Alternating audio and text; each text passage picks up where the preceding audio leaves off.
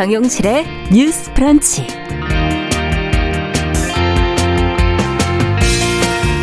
안녕하십니까 정용실입니다.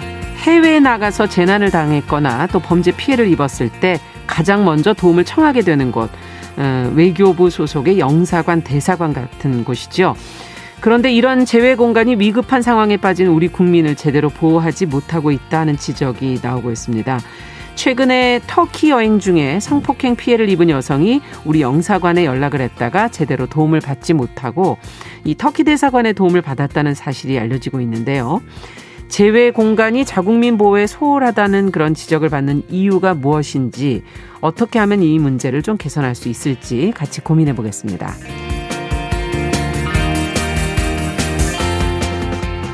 네, 7월부터 거리두기 개편으로 모임 제한이 완화된다는 소식이 있어서 기다리, 기다리셨던 분들 많으셨을 텐데, 아, 다시 실망스러운 소식이 있습니다. 델타 변이를 비롯한 코로나19 확산세가 다시 거세지면서 이 수도권에서는 새 거리두기 한 시행을 지금 일주일 미뤘습니다. 지금 현재 상황이 어떤 상황이고 또 위험 요인은 무엇인지 같이 한번 살펴보겠습니다. 어, 오늘이 7월의 첫날이네요. 7월 1일 목요일 정용실의 뉴스 브런치 문을 엽니다.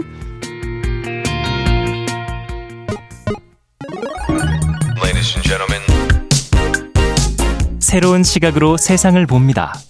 정용실의 뉴스 브런치 뉴스픽.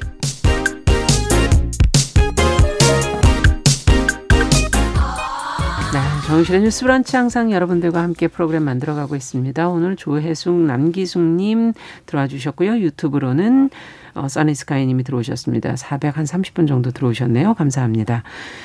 자, 오늘도 저희는 뉴스픽으로 시작을 해보죠. 화요일과 목요일은 이 두 분이 책임지고 계십니다. 신보라 국민의힘 전 의원 안녕하세요. 네, 안녕하세요. 정은혜 더불어민주당 전 의원 안녕하십니까? 네, 안녕하세요. 앞서 말씀드린 뉴스로 좀 저희가 얘기를 시작해 보도록 하죠. 터키 여행 중에 지금 성폭행을 당한 피해자가 한국 영사관에 연락을 했었는데 적절한 도움을 받지 못했고 오히려 터키 대사관의 도움을 받았다 이런 지금 보도가 나왔는데요. 자, 어떻게 된 것인지 외교부 대응이 미흡했다는 지적이 나오고 있는데 어떤 부분인지 좀 살펴보겠습니다. 정은혜 전 의원께서 좀 정리해 주시죠.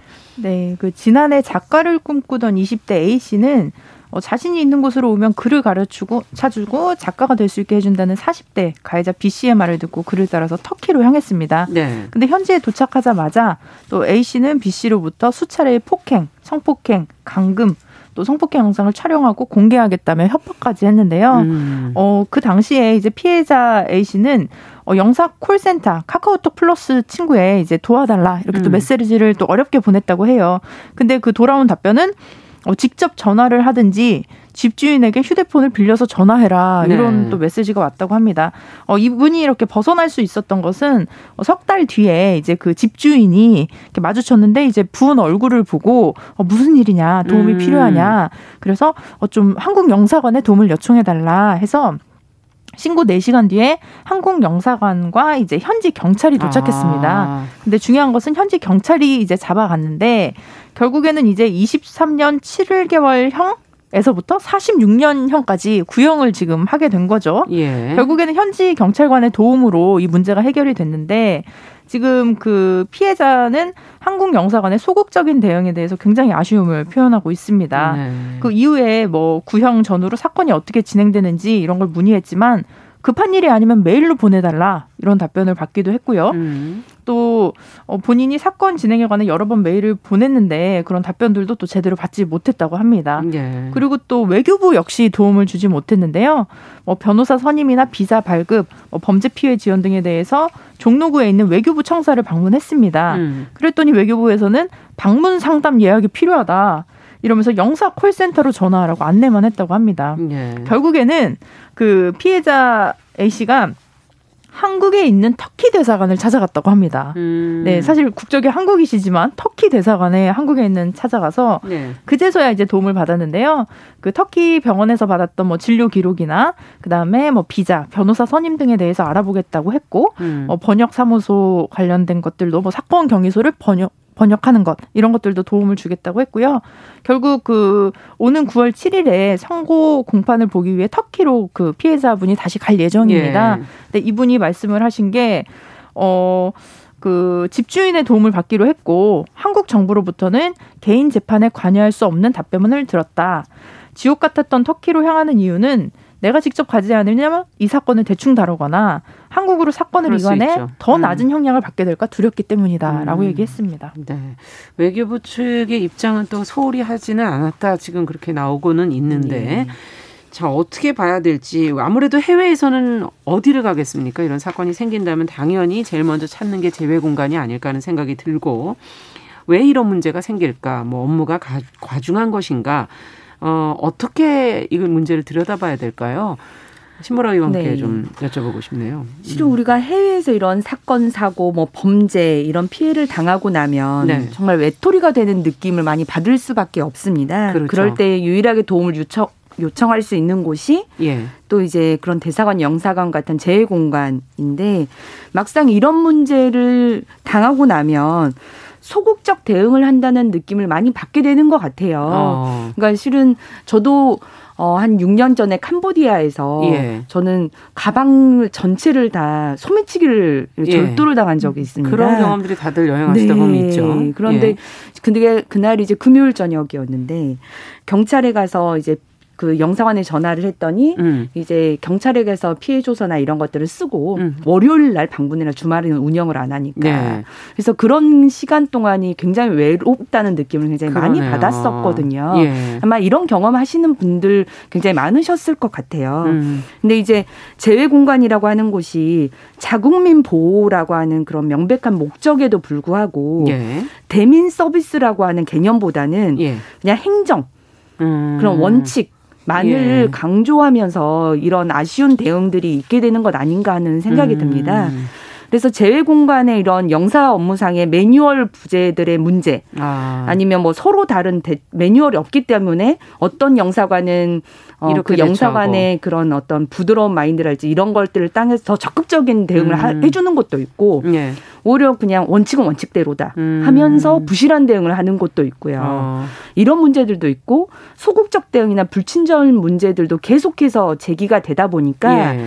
이걸 최근에 어 재외국 재외국민 보호를 위한 영사 조력법 이라고 하는 것이 제정이 됐습니다. 네. 그래서 청취자 여러분들께서도 이제 이제 좋겠네요. 코로나가 종결이 되고 나면 이런 해외 여행 다니실 경우들이 많을 텐데 네. 이런 영사 조력법에 따른 이제 조력을 받을 수 있다는 걸 알아두시면 음. 좋을 것 같아요. 네. 이게 제정된 건 언제쯤입니까? 2018년에 제정이 됐고요. 네. 시행은 올해 1월 16일부터 시행이 됐습니다. 아. 그래서 우리 국민이 처할 수 있는 사건 사고의 유형별로요. 음. 국가가 제공해야 되는 영사 조력의 구체적인 내용들이 어. 법에 규정이 됐습니다. 예. 그래서 재국민이 체포 구금 수감될 때 조력 범위나 예. 범죄 피해 시의 조력, 예. 재외국민 사망 실종 그다음에 미성년자 환자, 음. 그다음에 해외 이난 상황 발생 시 이렇게 해가지고 여섯 개, 일곱 가지 음. 유형으로 나뉘어져 있고요. 예. 구체적인 그 해당 사안별로 조력의 내용들이 구체화되어 아. 있습니다. 예. 이번 사건 같은 경우에는요. 그 법에 따르면 어떻게 해당이 됩니까? 범죄 피해 시의 영사 조력의 예. 조항에 해당이 되고요. 이때에는 주재국 경찰 기관에 어, 영사가 신고하는 방법을 안내하도록 되어 있고요. 아. 주재국 관계 기관에 대해서 신속하고 공정한 수사를 요청할 수도 있습니다. 음. 그런데 실은 이 피해자분들께서는 지금 영사관에서 네. 어, 이 관계 기관이 어, 공정한 재판을 해달 하도록 요청할 수도 있거든요. 그렇군요. 근데 그런 부분에 대한 지금 의무도 조금 방기한 것으로 음. 좀 보이고요. 의료기관에 대한 정보 제공, 그다음에 가능한 범위 내에서 변호사 및 통역인의 명단을 제공할 수 있습니다. 그렇군요. 근데 이런 부분들은 정보 제공이라서 예. 어찌 보면 정보는 제공할 테니 이걸 어, 떻게 활용할지는 피해자분이 그 할수 있게 되었는데 네. 그뿐만 아니라 대통령령으로 또 세부 사항들이 있는데 예. 범죄 피해 정도가 심각하다고 판단이 되면 영사는 그 면담을 통해서 사건 경위와 피해 나, 내용을 외교부 장관에 보고할 수도 있게 음. 되어 있고요. 네. 그다음에 제1공간의 장은 그 제1국민이 요청을 하는 경우에는 이 수사 또는 재판 상황을 확인하고 알려줘야 하는 내용도 있습니다. 그런데 음. 이번 사건 같은 경우 보면 어, 그 피해자 발언과 기사 내용을 살펴봤을 때는 예. 수사 재판 상황을 확인하고 알려줘야 하는 그 의무 그러니까 어쨌든 1월 16일에 그렇죠. 시행이 됐고 이 사건은 3월에 발생한 그렇죠. 사건이기 때문에 예. 영사조력법에 대한 어, 그 해당 사항이 있죠. 해당 사항이 예. 분명히 있습니다. 네. 그런데 그런 의무에 좀 소홀했던 것으로 진짜 보이고요. 음. 현지 변호사 선임이나 비자 문제 이거는 이제 이 사건이 이제 진행되는 재판과 음. 당연히 관련이 있는 사안인데 영사의 그런 명시된 조력 의무에는 해당하지 음. 않는다고 판단했기 때문에 소극적으로 대응하지 않았나라는 아. 생각이 판단이 듭니다. 네. 저는 이게 법에 규정되는 건 음. 보호 의무에 더 충실하라는 의무, 의무인데 음. 이게 어, 외교부 특유의 어떤 카르텔, 보, 음. 직원 보신주의도 있기 때문에 법에서 정한 이것만 할 뿐, 음. 이렇게 또 소극적인 대응을 또 만드는 그렇죠. 측면도 있지 않나 하는 네. 생각이 듭니다. 음. 어쨌든 가장 중요한 건 재외국민 보호라고 하는 그 명제에 좀 충실해서 네. 재판 결과나 수사 상황들을 알려줘야 한다면은 음. 그것과 관련한 사안에도 좀 도움을 줄 수 있는 그런 재외공간의 역할을 좀 보여줘야 된다라는 네. 말씀을 드리고 싶습니다. 예. 자, 지금 이제 이런 법적인 부분에서의 지금 시행되고 있는 것들이 있기 때문에 더 노력을 했어야 되는 거 아닌가. 하지만 그걸 얼만큼 어떻게 해석하느냐에 네. 따라 달라질 수 있다는 음. 얘기를 해주셨는데 정은혜 의원께서는 어떻게 보세요? 네, 저는 이제 근본적으로 봤을 때 이게 대사관의 문제인가 영사관의 음. 문제인가 아니면 음. 대한민국의 문제인가를 좀 음. 분리를 해봐야 될 것 같습니다. 네. 지금 보면 저도 너무나 안타까운 얘기지만 이 터키에서 이런 일이 일어났기 때문에 예. 사실 이 가해자가 46년 최대 46년의 징역을 받았죠. 그렇죠. 이게 우리가 첫 번째로 어떤 걸 봐야 되냐면 대한민국에서 아마 똑같은 범죄가 일어났다고 음. 했을 때도 우리가 과연 그 남성이 46년 형을 받았을까라고 아. 생각을 했을 때는 그게 아니라는 거죠. 그렇죠. 우리나라는 음. 또 주치 감형 제도가 있기 때문에 또 뭐 술을 먹고 잘못했다 음. 이랬을 땐 또 감형을 해줄 수도 있을 것이고요. 그 기간이 석 달 정도 됐다고 합니다. 그 피해를 받은 기간이 음. 사실은 뭐 절대 상대적으로 작, 뭐 작은 기간이라고 볼 수도 예. 있어서 예. 뭐 뭐그 기간이나 이런 것들을 고려했을 때는 이 정도의 처벌이 나오지 않을 것이다. 음. 터키 같은 거는 최 최근에 경우를 봤더니 그 성폭행을 했던 그 어떤 종교의 교주가 어, 징역 1075년을 받았다고 합니다. 아. 그러니까 이게 가능한 나라거든요. 예. 예, 그래서 성범죄에 대해서 굉장히 엄격하고 강한. 예, 특히 네. 또 선진국들 같은 경우도 보면 폭력, 예. 성범죄 그리고 살인 이 부분을 어떻게 보면 같은 카테고리에서 좀 보는 것 그렇죠. 같아요. 굉장히 인간이 인간에게 할 수 있는 어떤 음. 최악의 경우기 때문에 이런 부분에서 봤을 때 그 똑같은 사건이 우리나라에 일어났어도 또 음. 그런 어려움이 있지 않았을까라는 생각이 들고 어 말씀하신 신보라관님 말씀하신 것처럼 행정 부분에서는 굉장히 잘하고 있습니다. 저도 네. 이제 유학을 하면서 느꼈던 게 대사관이나 영사관은 행정 부분에 있어서 굉장히 빨리빨리 잘 돼요. 음, 우리나라 뭐 동사무소도 마찬가지고. 예. 어 근데 이 부분은 어, 한국에서도 굉장히 잘 되고 있는 부분이 해외에서도 되게 잘 음. 되고 있고 실제로 다른 나라 뭐 대사관 같은 특히 미국 같은 경우도 굉장히 절차가 좀 오래 걸리거든요. 그렇죠. 그런 행정 음. 절차 같은 경우는 네. 어, 그런 측면에서는 우리나라가 잘하고 있지만 그 노무현 대통령이 되고 나서 우리가 영사 콜 서비스라는 게 생겼습니다. 그래서 음.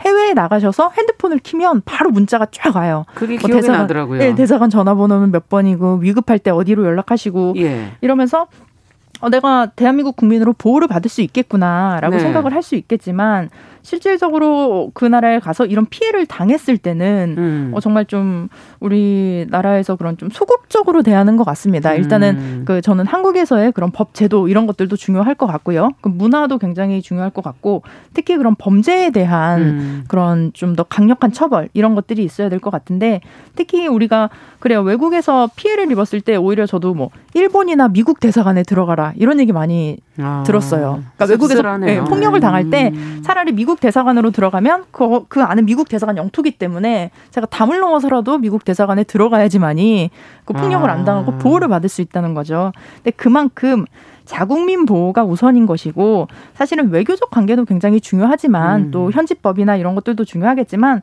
특히 뭐 터키 같은 경우는 우리랑 되게 가까운 나라라고도 그렇죠. 인식이 되고 있기 때문에 영사관에서 충분히 뭐 형제 나라 뭐 우리와 같이 또 전쟁에서 또 같이 또 경험을 했던 나라로 어 그렇게 좀 유연하게 음. 협상이라든지 이런 역을 발휘해서 하는 것이 그것이 바로 좀 외교관의 역할이 아닌가 생각해보고 뭐 우리가 과거에 그 뭐 밀라노 철길을 걸어가던 영국 유학생이 트램에 치여 숨진 예, 사건이 예, 있었는데요. 예, 그때도 총연사관은 어, 재수사는 쉽지 않을 것이다. 뭐 그분이 이제 그분 피해라고 이제 현장에서는 결론이 난 거예요. 아. 근데 우리나라 그 영사관에서는 어 그렇게 뭐 다른 뭐 추가 수사라든지 재수사라든지 이런 요청도 하지 못하고 하는데 사실 이게 국격이고 대한민국 국민으로서 세금을 음. 내고 대한민국 국적을 가진 사람이 가져야 하는 마땅히 가져야 하는 권리인 거죠. 네. 네. 지금 뭐 최성문 씨도 그 영사관 대사관 기본 행정 업무 처리는 음. 잘하지만 그거 음. 밖에 안 하는 거 아니냐 이런 의견도 네. 주신 분도 있고요. 이은숙 님께서는 유학 중에 느끼신 거지만 대사관 도움이 쉽지 않았다. 뭐 음. 자국민을 위한 도움이 많지 않았다. 지금 다들 어, 자국민 보호와 대민 서비스 쪽이 네. 행정에 비해서 조금 음. 떨어진다는 그런 지적들을 많이 하고 계시네요. 앞으로 좀 이 부분이 좀 네. 보완이 돼야 될 것 같고 지금 여러 가지 어, 법 적인 근거까지 마련이 된 상태이기 때문에 앞으로 좀 더 나아지길 기대해 보겠습니다. 자, 두 번째 뉴스로 좀 가보도록 하죠. 오늘 중요한 뉴스가 두 개나 있는데요. 하나는 입양 체계 개편안이 지금 어제부터 시행이 됐다고 하는데 개편안에 대해서 이 국민의힘 소속의 김미애 의원이 눈물을 흘리며 반대를 음. 했다는 지금 보도가 나왔어요. 반대한 이유는 무엇인지 그 내용이 도대체 무엇인지 좀 하나씩 좀 들여다보도록 하죠. 신보라 의원께서 좀 정리해 주시겠습니까? 네. 정부의 입양 체계 개편안이 6월 30일 이제 본격 시행되었습니다. 네. 작년 말 공공 아동 보호 체계 구축의 일환으로 아동복지법이 개정되면서 관련한 개편안 마련이 이루어진 건데요. 네. 개편안에 따라 이제는 친생부모가 아동의 입양을 의뢰하기 위한 창구가 민간 입양기관에서 시군구 지자체로 변경이 됩니다. 네.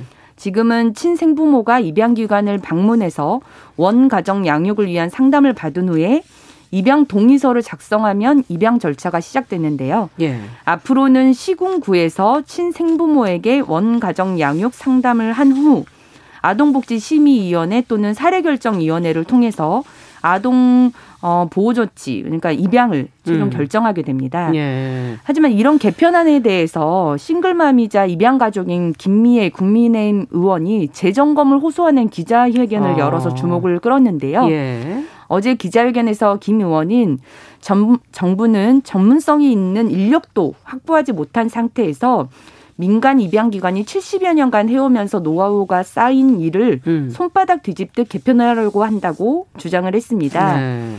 어, 또한 지자체의 사례결정위원회가 전부 구성돼 있지도 않다는 점이 문제라면서 음. 입양 대상, 보호 대상 아동 등을 공적 기구가 결정한다고 하지만 정부는 지자체 현황을 고려하지 않고 일방적으로 지시만 한다고 지적을 했는데요. 네.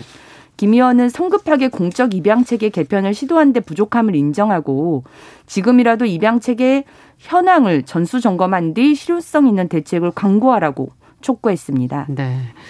자, 그럼 이번 개편안의 취지는 뭐 어디에 있는 건가요? 이렇게 개편을 하게 되는 것은?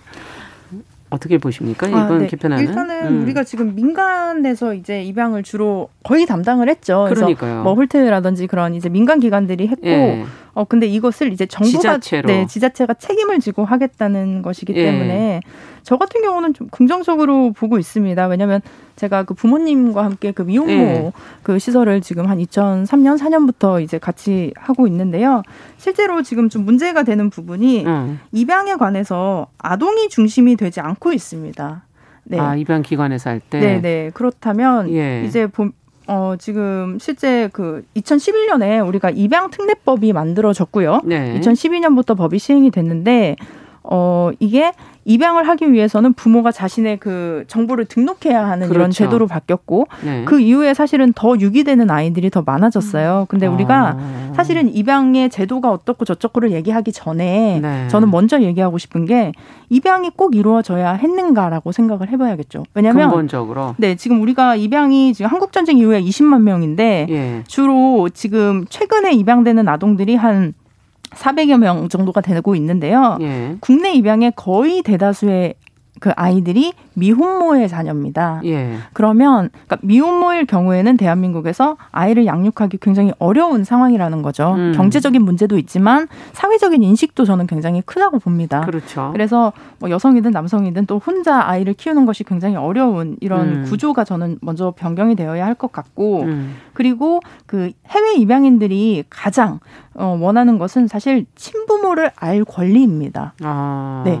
근데 지금 보면 우리가 과거에도 어, 그런 사설 기관에서 입양을 할 때 친부모의 존재를 숨기거나 아니면 저도 좀 마음 아프지만 아이가 태어나자마자 예. 부모가 얼굴을 보지 않고 바로 데려가는 경우도 많아요. 예. 아이를 봤을 때 좀 더 힘들 수 있는 부분이 있기 때문에 그랬던 적을 제가 실제로 본 적이 있는데 어, 그래서 독일 같은 제, 경우에는 이제 익명 출산 제도가 보장이 되긴 하지만 음. 이 아이가 성장해서 뭐, 만 14세, 만 15세, 뭐 이런 식으로 나이가 됐을 때는 자신의 친부모를 알 수 있는 그런 음. 제도가 되어 있습니다. 그래서 아. 우리나라도 그러니까 처음부터 미혼모가 사실 굉장히 좀 꺼려할 수 있거든요. 자신이 그렇게 드러나는 좀, 거. 네, 드러나는 것에 대해서 꺼려할 수 있기 때문에 일단은 정부에서 관리를 해서 지자체에서 아. 그 미혼모의 신분과 그런 어떤 DNA 검사라든지 이런 것을 해놓고 예. 아이가 국내든 해외든 입양을 갔을 때그 예. 그 아이가 한 청소년이 되었을 때 정말 부모를 찾고 싶다면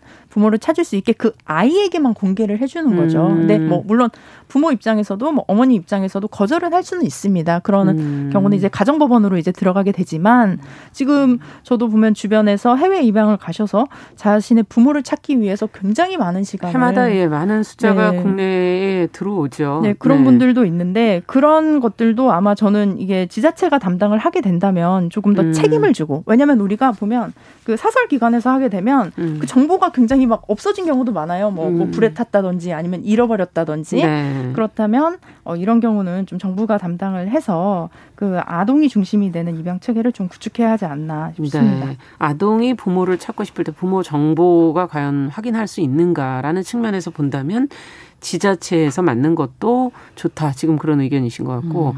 그러면 신보라 의원께서는 어떻게 보십니까? 네. 우선 그 김미애 의원이 네. 이런 부분에 문제 제기를 할 수 있었던 건, 음. 어, 김미애 의원 스스로가 그 싱글맘이고, 그렇죠. 그, 어, 가족, 그러니까 언니들의 음. 자녀를 이제 가, 그 상황상의 이유로 아이를 음. 두 둘의 두 아이를 또 키우고 음. 또한 아이는 입양 기관을 통해서 입양을 한 분이시거든요. 네. 그래서 싱글맘이 제 입양 가족이었기 때문에 당연히 이 문제 그렇죠. 당사자로서 네. 어, 또 현장의 목소리를 더 들을 수 있는 음. 부분이 있기 때문에 좀 이런 문제 제기도 할 수 있고 더 그렇죠. 귀 기울여야 할 부분도 있다라고 네. 하는 생각이 들고요. 저도 이제 입양 어, 체계 공공성 강화라고 하는 음. 부분을 음. 김미애 의원 스스로 이걸 부정하는 것 같지는 않습니다. 네. 그런데 어쨌든 정말 아동을 위한 음. 어, 어, 입양 체계를 구축하는 관점에서 네. 이게 너무 급속하게 시행되면서 정말 아. 동이 보호될 수 있는 방향으로 가는 건가에 대한 문제 제기라고 예. 저는 핵심적으로 봤습니다. 예. 왜냐하면 어, 다들 이제 기억하실 거예요. 2020 년 작년 이렇게 말에 이제 그그 아동학대 사건으로 아, 숨지게 된그 그렇죠. 그 정인이 사건 예. 때문에 실은 이 입양 체계 전반에 대한 그런 점검도 이루어지게 됐었고 음. 그래서 이것과 관련한 그 아동복지법이 작년 말에 이제 개정이 되게 됐습니다. 네. 근데 보통 이게 민간 체계에서 한 70년 동안 진행된 음. 것을 공적 체계로 한 번에 옮겨져 온다는 건 예. 실은 뭐 물적, 인적 뭐 여러 방면에서 음. 좀 준비가 필요한 일이긴 하거든요. 그렇죠. 공공성 전환이라고 하는 의제로는 중요한 음. 의제였지만 보통 이런 식으로 완전 체계 전환을 하는 건 음. 어, 뭐 시행 시행 1년 뒤 시행이랄지 그렇죠. 이런 식의 유예 기간을 두거든요. 그렇죠. 근데 이거는 실은 6개월 만에 이제 시행이 되는 겁니다. 사실상. 예. 그런데 이걸 어, 상담은 지자체가 하고 최장 입양 최종적인 입양 결정은 사례 결정 위원회에서 하도록 되어 있는데 예, 앞서 얘기해 이 사례 결정 위원회라는 것이 그 아동 심의 아동복지 심의 위원회 이제 산하 기구로 되어 있는 예. 위원회거든요. 근데 이 아동복지 심의위원회도 지금 현재 1년에 한 번 열리거나 아. 그마저도 서면 심의로 이루어지는 게 거의 대부분이 어떤 기구였 있다고 네. 합니다. 그러니까 실은 그 입양 결정을 하기 위해서는 이제 뭐 조사날지 심의랄지 음. 그리고 전문성 있는 분들이 더 실무자들이 들어가고 예 그런데 전문가들이. 어, 이게 공적 체계 강화가 결국 책임성과 전문성 모두를 담보해야 되는데 음. 지금 현재 이게 당장 오늘부터 시행이에요. 음. 오늘부터 이제 시행되는데 사례 결정 위원회가 구성되어 있지 않는 지자체도 지금 엄청 아. 많은 상황인 것 같아요. 예. 김미 의원이 있는 그 부산 지역만 해도 그 사례 결정 위원회가 예. 3일 전에 조사한 결과 16개 그 시 구에서 16개 구 중에 5곳만 사례 결정 위원회가 구성이 되어 있다고 예. 합니다. 그러면 어 이게 지금 엄청난 과도기를 그냥 네. 겪고 있는 거라고 볼 수 있거든요. 음. 그리고 어 6월 16일에 있었던 보건복지 상임위에서도 음. 김미 의원 질의에 보건복지부 장관이 과도기에 있는 것을 시인을 하긴 했습니다. 음. 근데 과도기에 있다는 건, 어, 이제 그 친생부모가 입양을 보내는 것을 이제 결정하게 네. 되려면 지자체를 찾아가서 상담을 받아야 되는데, 음. 그걸 좀 실은 굉장히 민감하고 그렇죠. 세심하게 이루어져야 될 그런 상담이 그 지자체에 상담할 창구는 그럼 제대로 마련이 되어 있냐. 아, 그렇죠. 그 보호 아동 보호 요원은 그런 상담에 전문성이 준비되어 있느냐. 예. 실은 사회복지 현장에서도 많은 부분들이 보수 교육을 통해서 계속 전문성을 강화시키거든요. 음. 네. 근데 뚝딱 이제 사례 결정 위원회가 만들어졌으니 여기서 심의합시다라고 음. 하면 그 책임성은 강화될지 모르겠지만 전문성까지 함께 음. 강화될 수 있는 거냐. 음. 좀 이런 부분에 좀 더 치밀한 음. 준비하고 시행되어 있는 것까지 마련이 된 후에 시행됐어도 늦지 않, 음. 않지 않았느냐. 저는 김미 의원의 주장은 그런 부분에 포인트가 음. 있었다고 하는 생각이 듭니다. 네. 자 끝으로 정은혜 네, 저도 뭐그 예. 그 부분은 동의를 하는데 음. 지금 보면은 그 헤이그 협약이라고 해서 음. 우리가 2013년에 가입을 했어요. 근데 헤이그 협약에서 국제 아동 입양 협약의 가장 중요한 부분은 아이가 태어나서 어, 되도록이면 태어난 가정에서 자라는 게 우선이고 그렇겠죠. 하지만 네. 그렇지 않다면 국내 입양을 우선으로 하고 그렇죠. 그렇지 못했을 때 사실 해외 입양을 또 고려를 해야 되는데 그러니까 마지막 단계다라는 말씀이시죠. 그렇죠. 근데 예. 우리는 미혼모가 아이를 낳았을 때는 본인이 키우기보다 오히려 해외로 갔을 음. 때 아이가 더 그 양질의 음. 삶을 누릴 수 있겠다라고 판단하는 경우도 많아요. 그래서 네. 이런 경우들을 사실 저는 정부에서 책임을 지고 좀 설득하는 과정도 굉장히 음. 필요하다고 생각합니다. 설득과 지원 음. 이거는 민간 기업에서 할 수는 없는 거거든요. 음. 그렇죠. 그렇다면 정부가 책임을 졌을 때는 그 모든 것들이 좀 가능할 것이고 말씀하신 대로 어느 정도 시기를 두고 차근차근 이렇게 좀 개선해 나가는 것도 중요할 것 같습니다. 네, 지원 대책도 음. 어, 사실은 마련이 돼야 되지 않을까 미혼모들이 아이들을 키워 나가는데 현실적으로 어려움이 네. 있으니까요. 있네요. 네, 오늘 얘기는 여기까지 듣도록 하지요. 자, 뉴스픽 오늘 정은혜 신보라 의원과 함께 어, 아주 두 가지 뉴스가 다 중요한 내용들이 많았어요. 예, 감사합니다. 말씀 잘 들었습니다. 네, 감사합니다. 자, 정용실의 뉴스 브런치 듣고 계신 지금 시각 10시 32분이고요. 라디오 정보센터 뉴스 듣고 오지요. 문재인 대통령은 자치경찰제의 전면 시행과 관련해 경찰권을 분산하고 민주적 통제를 강화하는 한편 치안에 있어서도 현장성, 주민 밀착성을 높여 궁극적으로 국민의 안전 보호와 편익 증진을 위한 것이라고 밝혔습니다. 오늘부터 투기 지역과 투기 과열 지구, 조정 대상 지역 등에서 6억 원이 넘는 주택을 담보로 주택담보 대출을 받는 경우, 그리고 연소득과 관계없이 1억 원을 초과해 신용대출을 받는 경우, 총부채 원리금 상환 비율 40%를 적용합니다. 50인 미만 소규모 사업장도 오늘부터 주 52시간제 시행에 들어갑니다. 지금까지 라디오 정보센터 조진주였습니다.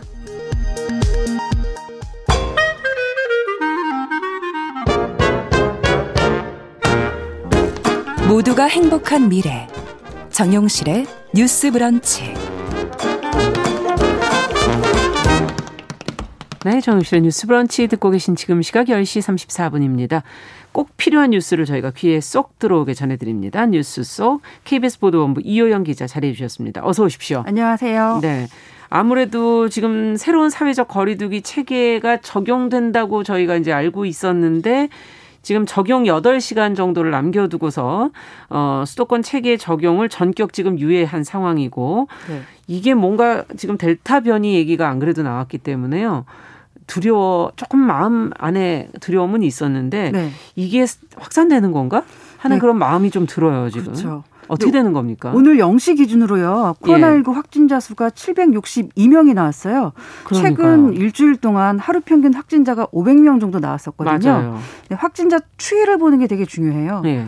500명에서 600명대를 왔다 갔다 하던 확진자 추이가 갑자기 탁 올라왔어요. 맞습니다. 어제 갑자기 700명대로 뛰면서 거의 음. 800명에 근접했어요. 이 추위가 확산세로 돌아섰다는 점에서 위험한 상황이라고 볼 수 있습니다. 아, 참 마음을 좀 긴장을 사실 약간 내려놓을까 하는 찰나에 지금 이렇게 된 것 같은데 네. 오늘부터 이제 적용돼야 되는 게 유예가 됐단 말이죠. 네. 그러면은 정부가 적용하려 했던 이 새로운 사회적 거리두기는 어떤 내용이고 이제 언제쯤 뭐 시행될 수 있을 건지 뭐 예측을 하실 수 있는 건지. 네. 음. 원래 사회적 거리두기 단계가 5단계로 나눠져 있었어요. 예. 그런데 정부가 이걸 4단계로 바꾸고 수도권과 전국의 새로운 사회적 거리두기 단계를 적용하려고 했습니다. 음. 원래는 수도권에 2단계를 적용하려고 했고요. 이렇게 되면은 2주 동안은 사적 모임을 6명까지 할 수 있고 예. 이후에는 8명까지 모일 수 있게 하는 게 계획이었어요. 음. 그리고 카페나 식당, 유흥주점도 밤 12시까지는 영업을 허용할 방침이었어요. 그런데 네. 한 일주일 정도는 우선 유예가 된 겁니다. 일단은 일주일을 네. 기존에 그러면 거리두기가 유지되는 거죠? 그렇죠. 이제 예. 수도권은 유예가 됐고 다른 지역은 새 체제가 적용됩니다. 유예된 수도권의 상황을 말씀드리면 예. 기존 5단계 체계의 거리두, 거리두기에서 수도권은 2단계가 적용되고 있고요. 5인 이상 사적 모임 금지와 다중 이용 시설의 밤 10시까지 운영 등이 그대로 유지됩니다. 네. 5인 이상 사적 모임 금지도 계속이고 네. 다중 이용 시설에서 밤 10시까지 운영하는 것도 그대로. 네. 예. 어, 이, 이렇게 판단한 것에는 어떤 근거가 있는 것인지. 어, 정부가 이번에 거리두기를 개편하면서 지자체가 자율적이고 자체적으로 결정을 할 수 있도록 했어요. 네. 확진자가 발생하는 수가 워낙 지역별로 차이가 크다 보니까 전국의 획일적인 거리두기 단계를 적용하기 어려웠거든요. 그렇죠. 그래서 거리두기 단계 자체를 지자체가 결정, 결정할 수 있게 한 거예요. 네. 그래서 어제 오후에 서울시가 먼저 새 거리두기 적용을 일주일 유예하겠다고 발표했고요. 음. 이어서 인천하고 경기도도 같은 결정을 했습니다. 네. 최종적으로 중앙재난안전대책본부와 협의 끝에 이런 결정이 내려졌습니다. 네, 그렇군요. 지자체가 이제는 그 결정권에 안에 들어있기 때문에 최종적으로 결정을 하게 된 거군요. 어, 방역 전문가들은 어떻게 보고 있나요? 지금 가장 우려하고 있는 게 아까 말씀하신 대로 변이 바이러스예요. 예. 방역 당국은 우리나라의 경우에 변이 바이러스 유입 초기로 판단하고 있습니다. 예. 그런데 전파 속도와 감염 속도가 빠른 델타 변이까지 수도권에서 빠르게 확산하고 있는 상황이에요. 그래서 방역 전문가들이 지금 거리두기 단계를 완화하기는 이르다 이렇게 평가하고 있습니다. 네, 지금 수도권에서 델타 변이 감염 속도하고 전파 속도가 빠르다. 걱정스럽습니다. 여러 가지로. 네. 어, 영업을 하려던 자영업자 입장에서는 좀 속상하신 일이 아닐까 하는 생각이 들어요. 네. 그동안 수도권의 유흥업소는 집합 금지였는데 영업을 재개하려고 이제 음식도 들여오고 음. 뭐 술도 들여오고 직원도 뽑고 그랬단 아, 말이죠. 그렇죠. 준비를 네. 미리 하셨을 거 아니에요. 네. 그런데 새 거리두기 적용 8시간 전에 이런 결정이 나와서 아. 유흥업소뿐만 아니라 영업 시간 연장을 준비하던 자영업자분들이 많이들 허탈해하고 계십니다. 네. 빨리 이게 잡혀야 될 텐데 어, 좋은 소식이 있기를 또 기다려 보겠습니다. 자, 다음 소식은 요즘 날씨가 심상치가 않은데 뭐 비도 내릴 때는 왕창 내리는 것 같고 무더웠고 또 어떨 때는 또 안 그렇고 종잡을 수가 없어요. 네 맞아요. 변덕스러운 날씨 계속되고 있어요. 오늘도 곳곳에 소나기 예보 있는데요. 네. 이게 국지적인 소나기다 보니까 수도권 곳곳에서 소나기가 내리는 반면에 일주일 내내 비 한 방울 안 내리는 곳도 있습니다. 그래요? 장마가 시작된 거 아니냐고 자꾸 뭐 물어보시는 분들 많잖아요. 네, 이제 소나기가 워낙 잦다 보니까 장마냐 아니면 이게 열대성 스콜, 이냐 이렇게 예, 예. 궁금해하시는 분들 많으세요. 그런데 기상청에서는 이게 완전히 반대 현상이라고 설명하고 있어요. 최근에 한반도 상층부에 찬 공기가 뒤덮고 있는데 낮에는 덥잖아요. 예. 지면 온도가 올라가면서 이 찬 공기랑 만나면서 대기가 불안정해서 소나기가 내린다는 게 설, 기상청 설명입니다. 어. 또 이제 스콜 같은 경우에는 열대 지방에 덥고 습한 공기가 대기 중에 가득 차 있다가 발생하는 현상이라서 음. 스콜도 아니라는 겁니다. 아, 참 뭐가 뭔지. 근데 장마는 도대체 지금 7월이 다 됐는데 언제 시작되는 거예요? 네, 이제 7월이니까요. 네. 곧찬 공기가 물러가고 남쪽에 덥고 습한 공기가 점차 세력을 확장할 걸로 보입니다. 음. 그래서 지금 장마전선이 중국 남부에서 일본 남쪽 해상에 걸쳐 있는데 곧 북상할 걸로 보여요. 음. 현재 예보로는 장마전선이 내일쯤이면 제주도에 다다라서 첫 장맛비를 뿌릴 것으로 보입니다. 음. 예보대로는 내일 그럼 장마 시작이라는 건데 좀 늦긴 늦은 거 아닌가요? 예, 맞습니다. 내일이죠. 예. 2일부터 장마가 시작하면 올해 장마는 39년 만에 지각 장마로 기록됩니다. 아. 장마 통계를 1973년부터 집계하기 시작 했는데 예. 7월에 장마가 시작된 게 1982년 딱 한 번뿐이었습니다. 아, 정말요? 예, 당시에는 7월 5일부터 제주에서부터 장마가 시작됐었다고 합니다. 예, 그러면은 작년에 하도 비가 많이 내리고 길게 내려가지고 올해는 어떻게 되나요? 음, 보통 장마 기간에 1년에 내릴 비의 4분의 1에 해당하는 비가 쏟아지거든요. 네. 짧은 기간에 많은 비가 내리는 거죠. 음. 지난해 역대 최장 기간의 장마를 기록했어요. 맞아요. 최근의 장마는 유례 없는 양상을 띠는 경우가 적지 않습니다. 그래서 올해도 아마 집중호우에 대비하셔야 될 것 같습니다. 집중호우를 준비해야 된다. 어, 올해 어쨌든 어, 집중호우를 잘 대비하시면서 미리 준비를 좀 하셔야 될 게 많겠어요. 네. 네. 자, 마지막으로 2019년 어린이 보호구역 내에서 교통사고로 목숨을 잃은 김민식 어린이의 이름을 따서 저희가 법을 만들었었죠. 김, 민식이법. 이것이 시행된 지 지금 1년 3개월이 돼 가는데 어, 어린이 보호구역 내에서 이제 사고 나면 운전자 가중 처벌하는 등의 내용 알고들 계실 것 같고요. 이 보호구역 내에서 어린이를 치는 사고가 났는데도 무죄를 받은 사건이 있었다. 네. 어떤 사건입니까? 이 내용까지 저희가 다 알고 있는 상황에서. 예, 대전 유성구에서 있었던 일이에요. 지난해 12월이었어요. 60대 운전자가 자신의 차량을 몰고 학교 인근의 어린이 보호구역을 규정 속도를 준수하면서 천천히 가고 있었습니다. 네. 그런데 술래잡기를 하던 한 아이가 인도에서 놀다가 갑자기 차도로 뛰어나온 거예요. 아. 이는 차에 치였고요. 전치 10주의 중상을 입었습니다. 네. 이건 어쨌든 어린이 보호구역 안에서 일어난 사고니까 운전자 책임이 가중처벌되는 거 아닙니까? 네, 그래서 검찰이 이 민식이법을 적용해서 60대 운전자를 기소했습니다. 음. 어떻게 됐나요? 그래서? 네, 대전지법 형사 12부는요. 이 60대 운전자에게 무죄를 선고했습니다. CCTV 녹화 영상과 차량 블랙박스 영상을 확인해 봤더니 네. 이 아이가 도로에 진입해서 차량에 충돌하는 시간이 0.5초에서 0.6초에 불과했습니다. 아, 감이 안 오네요. 0.5초에서 0.6초. 어쨌든 짧다는 거야. 너무나 짧은 시간. 그렇죠. 이런 얘기죠. 예, 재판부는 이 전방이나 좌우를 아무리 잘 주시했어도 그 어떤 사람이라도 이 사고는 피하기 어려웠다고 판단한 아, 겁니다. 근거가 있을 것 같은데. 네, 공주 시간이라는 개념을 먼저 설명드릴게요. 차를 운전하는 사람이 눈으로 신호를 보고 정지를 하거나 다시 출발을 하거나 방향을 틀거나 하잖아요. 예, 예. 이때 신호를 인지하고 판단해서 행동으로 옮기는 데 걸리는 시간이 공주 시간인데 아. 통상 이 시간이 0.7초에서 1초로 봅니다. 그렇군요. 그러니까 재판부는 규정 속도로 운전하고 있는 상태였다면 아이가 뛰어나와서 차량에 부딪히는데 걸린 시간이 0.6초였기 때문에 예. 운전자가 상황을 인지하고 브레이크를 밟는데 1초 정도의 시간이 필요하니까 아. 이건 누구도 피하기 어려운 사고였다. 이렇게 본 겁니다. 네, 그렇군요. 오늘 뉴스는 여기까지 듣도록 하겠습니다. 뉴스 속 KBS 어, 이호영 기자와 함께 살펴봤습니다. 말씀 잘 들었습니다. 감사합니다. 여러분은 지금 KBS 일라디오 정용실의 뉴스 브런치와 함께하고 계십니다.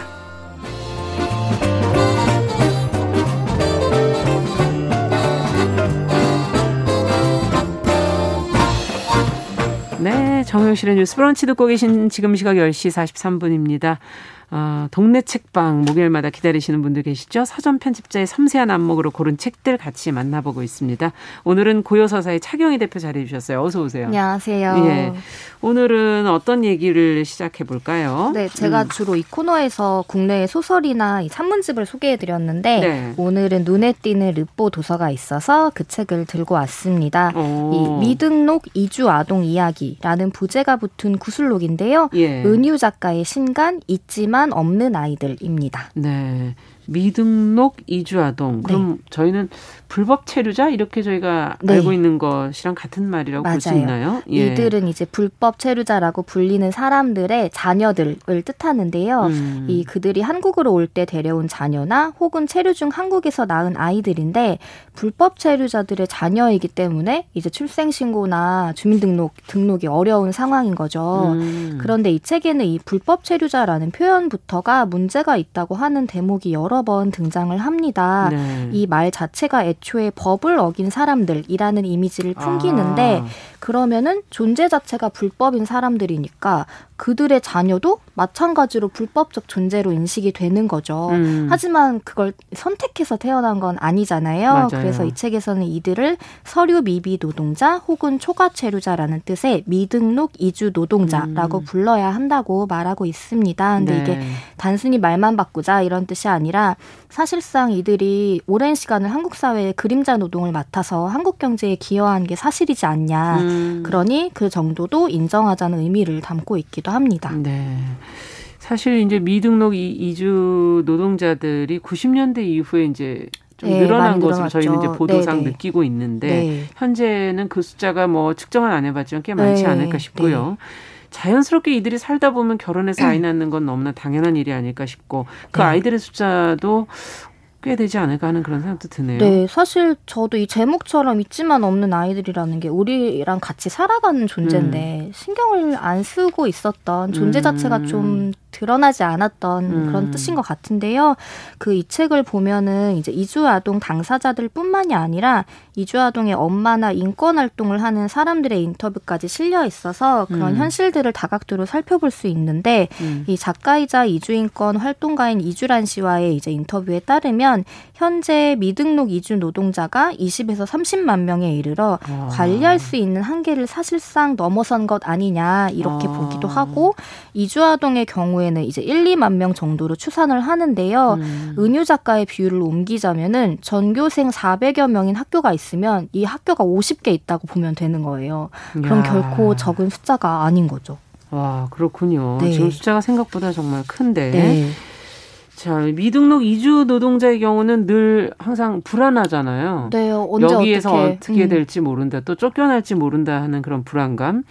그 자녀들인 아동들은 어떻습니까? 마찬가지입니까? 아, 뭐 다행이라고 해야 할지 일단 현재는 이주 아동들의 경우 만 18세까지는 초중고교의 재학이 가능하고요. 음. 그 기간에는 이제 아동과 부모가 추방당하지 않고 교육권을 보장받도록 되어 있어요. 음. 하지만 우리나라 이주 노동자의 역사에 비하면 그리 오래된 보장이 아닌데 좀 충격적인 사례였는데 2012년에 이 자유령 사립학교에 다니고 있던 몽골인 학생이 친구들이 이제 싸움에 휘말려서 이제 말렸는데 그러다 경찰에 잡힌 거예요. 음. 그런데 바로 며칠 만에 1일에 잡혔는데 5일에 강제 출국을 당하게 된 사건이 있었다고 해요. 예. 그래서 이 사건을 계기로 교육권 보장이 되었는데 왜냐하면은 이 강제 출국 과정에서 다행히 어떤 교사가 관심 있게 이제 이 사건을 아. 이제 수습을 하면서 드러난 일인데 이 10대 학생을 여러 명을 엮은 수갑으로 채워서 이동시키고 면회도 금지시키고 화장실을 핑계로 도망갈 수 있다는 이유로 먹지도 못하게 하는 등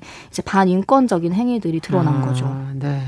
2012년이면 그리 오래된 것도 네, 아니에요. 네. 사실 사회적인 어떤 인권 문화, 지금의 어떤 인권 감수성 이런 게 사실 싹터온 게그 무렵부터가 아닐까 하는 생각이 맞습니다. 드는데 그래도 덜 성숙한 이런 저희가 네. 행동을 보였다는 게 네. 그 전에는 그러면 얼마나 심각한 일들이 많았을까? 네. 90년대 이럴 때는. 맞아요. 그 음. 다행인 거는 이 책의 인터뷰가 이제 실린 이주 아동들의 경우에는 차별의 경험보다는 이제 주위의 관심과 지지에 대해 더 많이 기억하고 음. 이제 시간이 갈수록 본인들도 한국의 인권 의식이 더 좋아지고 있는 걸 느낀다 이렇게 아. 말하기도 해요. 네. 하지만 네. 문제는 정말 여전히 많은 거죠. 이들이 왜 미등록 아동이 되어야 하는지는 이제 각 사, 가정의 사정에 따라 다르고 그 과정들도 좀 복잡한 건데 간단히 설명하자면 미등록 노동자의 자녀의 경우 한국에서 태어나면 출생 신고를 자국에 해야 한다고 해요. 음. 그 뒤에 이제 한국에서는 외국인으로 등록을 할 아. 수가 있는데 하지만 자국민의 해외 체류를 싫어하거나 이제 종교나 민주화 운동 가담 문제 등을 이유로 본국에서도 출생 신고를 안 받아주는 경우가 그럴 많대요. 수 있겠네. 네, 미얀마 네. 문제 같은 경우도 맞아요. 그렇죠. 네, 예. 네. 그 종교에 좀 예민한 경우도 그렇고 음. 그래서 이제 어디에서도 보호받기가 힘든 거죠. 그리고 이제 사정에 따라 이제 난민 신청을 해도 또 우리나라는 난민 인정이 좀 보수적이기 때문에 음. 그 또한 쉽지 않고 그런데 이들은 고등학생 때까지는 오히려 자국 본국의 언어를 쓰는 게 아니라 자연스럽게 한국어로 능숙하게 말하고 또래 친구들과 평범하게 어울려 살다가도 졸업을 하면 언제 어떻게 추방될지 모르는 음. 갑자기 미래가 사라지는 그런 불안한 삶을 살고 있는 겁니다. 네, 교육권은 보장이 되지만 네. 그 이후의 삶까지는 네, 지금 네, 보장되는 네. 것이 아니기 때문에 맞습니다. 네. 어, 또 앞서 얘기해 주신 것처럼 난민에 네네. 대해서 우리가 좀 더 보수적인 시각들이 있고 네. 이주 노동자 시선이 그리 곱지 않은 분들도 네. 있는데 네. 예전보단 나아지긴 했다고 하지만 어, 뭔가 개선해야 될 것들이 아직 네. 있는 것 같고 불법이라는 이 네. 용어도 사실은 좀 한번 더 생각해 네. 볼 필요가 있겠어요. 네. 예. 뭐 불법이라는 이름이 붙었다고 해서 인권의 사각지대에 놓여야 되는 건 아닌데 음. 그리고 아마 이 방송을 듣고 있는 분들 중에도 그렇게 불안하면 본인 나라 가서 살면 되지 않냐 아. 이렇게 생각하는 분들이 아마 계실 수도 있을 것 같아요. 예. 그런데 실제로 이주아동들은 그런 말들을 들으면서 산다고 하는데 근데 여기 인터뷰에 이제 등장했던 아동이 하는 대답이 좀 와닿더라고요. 뭐라고 그랬나요? 나는 한국에서 태어났고 그러니까 당연히 한국에서 사는 거다. 한국인들도 고민 없이 이제 태어난 나라에서 살지 않냐. 우리가 음. 태어나서 여기 살지 다른 나라 살지 이걸 고민하진 않잖아요, 사실. 음. 그래서 어찌 보면 당연한 답이라는 생각이 들더라고요. 그러네요. 그리고 개인적으로는 사실 자본주의적인 사회 관점에서도 이제 20, 거의 20세까지 다 교육을 한국식으로 시켜놓고 음. 사회에 적응하게 해놓고 음. 이들이 이제 번듯한 일들을 음. 할수 있는 성인이 됐는데 갑자기 본국으로 돌아가라고 하는 거는 아. 어찌 보면 맞지 않는 일이라는 생각도 들어요. 그러네요. 그래서 예. 이 책에서도 해외 사례를 들어서 체류 기간 동안의 세금 납부나 노동 기간 등을 근거로 비자를 주는 나라들이 있다고 해요. 아. 그래서 우리나라도 그 방향이 조금 더 낫지 않냐 이런 이야기들도 담겨 있습니다. 네. 앞으로는 또 사실 이 숫자가 더 늘어날 가능성이 있어서 네. 진지한 고민이 네. 지금부터 돼야 될 어, 시기가 아닌가 하는 생각도 드는데 네. 올해 4월에 미등록 이주 아동에 대한 새로운 소식이 있었다고 그러는데 네. 그 내용도 좀 전해주세요. 네, 국가인권위원회 권고 이행 조치로 이 국내 출생 불법 체류 아동 조건부 구제 대책 시행 방안이라는 어, 이제 긴 이름이 발표가 됐어요. 예. 근데 이제 뜯어 보면은 말 그대로 한국에서 태어난 뒤에 15년 이상 체류한 아동을 대상으로 체류 연장 기회를 심사하겠다는 겁니다. 그런 거군요. 대신에 어린 나이에 부모를 따라 한국으로 들어 온 경우는 해당되지 않고 또한 심사 기회를 주는 거지 뭐 확, 확정된 건, 건 아니잖아요. 아니고. 그리고 네. 또 1년마다 갱신을 해야 한대요. 그래서 1년마다 네, 이전에 비하면 반가운 소식이긴 하지만 사실 우리나라 유학생들도 비자 갱신할 때마다 엄청 떨잖아요. 이게 아유. 안 되면 돌아가야 되니까. 근데 그걸 1년마다 해야 하고 예. 물론 이전에 비하면 그나마 이제 창구가 열리긴 했지만 음. 체류만 한다고 해서 모든 게 해결되는 것도 아니에요. 그래요. 이들은 또 주민등록번호가 없기 때문에 공교육 현장에서도 배제되는 경우가 많은데 음. 현장 학습이나 뭐 청와대 견학도 못 하고 국가 공인 자격증도 못 하고 굉장히 이제, 음. 이제 제약되는 것들이 많은 거죠. 네. 어쨌든 뭔가 좀 삶을 꾸준히 계획하고 살아가려고 하는 네. 한 인간의 모습으로 들여다본다면 어, 미래가 보장되지 않는 네. 삶, 좀 근본적인 문제가 어찌 본다면 해결되지 않으면 좀 답답해하지 않을까 하는 생각도 네, 들어요. 네, 맞아요. 근데 책을 보면은 학생 등록이 돼 있어서 그 음. 데이터로도 가능한 일들이 있는데 이게 알려져 있지 않고 음. 좀 세심한 선생님들이나 주변 사람을 만나지 못하면 그 장벽을 뚫기가 너무 힘든 거죠. 뭐 계좌이체도 못하니까 더치페이를 친구들이랑 해도 좀 민망한 상황이 놓이고 아. 또 좋아하는 아이돌이 있는데 예매 사이트에 가입할 수 없으니까 티켓도 못 사고 아. 그리고 이제 진짜 많이들 보시는 영상 스트리밍 사이트도 카드 결제가 필수라 그것도 볼 수가 없고 아, 그냥 누구나 한국 사회에서 당연하다는 듯이 누리는 것들을 누리지 못하고 이렇게 되니까 반에서 1등을 했던 학생도 공부를 포기하게 되고 이제 미래를 준비했던 학생들이 다 그거를 음. 놓고 험한 일자리를 전전하게 되는 굉장히 이제 무력감에 빠지는 그런 내용들이 많이 있어요. 그래서 네. 좀 앞쪽에 실린 마리나라는 아동의 인터뷰가 가슴이 아팠는데 부모에 대한 원망으로 그거를 돌리더라고요. 그래서 아. 나를 왜 태어나게 했냐. 너무 무책임하다. 나는 이제 연을 끊고 살고 싶다. 이런 얘기를 서슴없이 아. 하기도 하고 이 얘기를 꼭 말씀드리고 싶은데 이란주 인권활동가의 말인데 우리가 왜 저 아이들이 여기서 살게끔 해줘야 하냐고 묻는 사람들이 있대요. 네. 근데 그 대답은 하나다. 애들이잖아. 그 애 보고 혼자 가서 살라고. 음. 그러니까 우리가 한국 사회든 어느 사회든 어, 청소년, 아동을 보호하는 건 너무나 당연한 음. 일 아니냐. 왜 거기에 이유가 필요하냐. 게다가 스스로 선택하지 못한 삶은, 삶이기 때문에 아동을 보호해야 하는 거는 이 사회가 해야 할 당연한 일이다. 음. 이런 내용이 나오는데 굉장히 좀 공감이 됐습니다. 네. 은유 작가는 원래 글쓰기와 아, 관련된 맞아요. 글을 책을 써왔던 작가로 알고 네, 있는데 글쓰기의 최전선이라는 책이 예, 굉장히 쓰기의 말들 네, 그리고 뭐 하나하나의 말 글이 굉장히 컴팩트 뭐랄까 아주 적확한 용어들을 네. 잘 쓰는 그런 글쓰기로 네, 유명하죠. 인터뷰 집이라는 게 또 좀 새롭기도 하고요. 네, 작가로서. 근데 이게 첫 번째 르보는 아니고 음. 그 전에도 작업을 아, 해왔고 이전 그렇군요. 책 중에 알지 못하는 아이의 죽음이라고 이 현장 실습생들 중에 의문의 죽음을 의문사. 이제 한, 네, 음. 혹은 스스로 선택한 학생들에 대한 이 인터뷰 집이 한 번 나왔었어요. 예. 근데 그 책도 굉장히 인상적이었는데 이 책도 이제 국가인권의 음. 이제 제안으로